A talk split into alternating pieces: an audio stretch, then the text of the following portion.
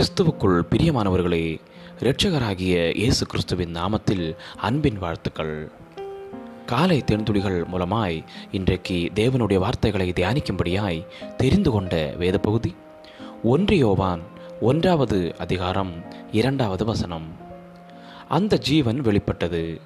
பிதாவினிடத்தில் இருந்ததும் எங்களுக்கு வெளிப்பட்டதுமான நித்தியமாயிருக்கிற அந்த ஜீவனை நாங்கள் கண்டு அதை குறித்து சாட்சி கொடுத்து அதை உங்களுக்கு அறிவிக்கிறோம். ஒவ்வொரு ஆண்டும் பத்து லட்சத்திற்கும் அதிகமான இளைஞர்கள் அகில உலக கடிதம் எழுதும் போட்டியில் கலந் கலந்து கொள்கின்றனர். இரண்டாயிரத்தி பதினெட்டாம் ஆண்டு நடைபெற்ற போட்டியின் கருப்பொருள் நீ உன்னை காலாகாலங்களாக பயணிக்கும் ஒரு கடிதமாக கற்பனை செய்து கொள். உன்னுடைய வாசகர்களுக்கு என்ன செய்தியை கொடுக்க விரும்புகிறாய் என்பதே. வேதாகமத்தில் அநேக கடிதங்களை நாம் பார்க்கிறோம்.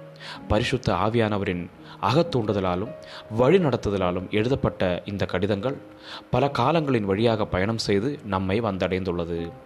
கிறிஸ்தவ சபைகள் பெருகின போது இயேசுவின் சீஷர்கள் ஐரோப்பாவிலும் ஆசியா மைனரிலும் உள்ள சபையின் மக்கள் கிறிஸ்துவில் பெற்றுக்கொண்ட புதிய வாழ்வை புரிந்து கொள்ள உதவியாக இருக்கும்படிக்கு கடிதங்கள் எழுதினர்.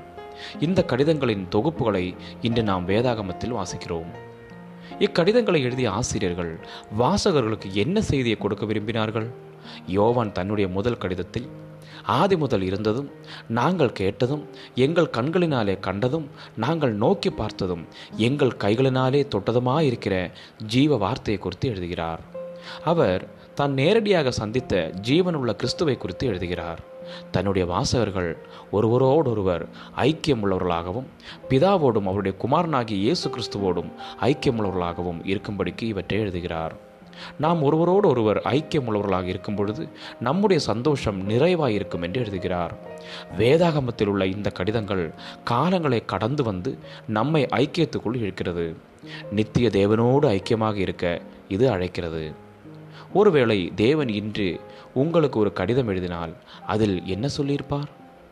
ஜீவனுள்ள தேவனை நீங்கள் சந்தித்த விதத்தை குறித்து உங்களுடைய நண்பர்களுக்கு தெரிவிக்க கடிதம் எழுதியிருந்தால் அதில் என்ன எழுதியிருப்பீர்கள்? ஜெபிக்கலாம்.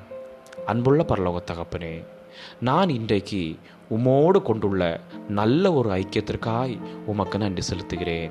இந்த ஐக்கியத்தோடு அன்போடு தொடர்ந்து பயணம் செய்ய எனக்கு உதவி செய். இயேசு கிறிஸ்துவின் நாமத்தில் ஜெபிக்கிறேன். எங்கள் ஜீவனுள்ள நல்ல பிதாவே. ஆமேன் ஆமேன். God bless you all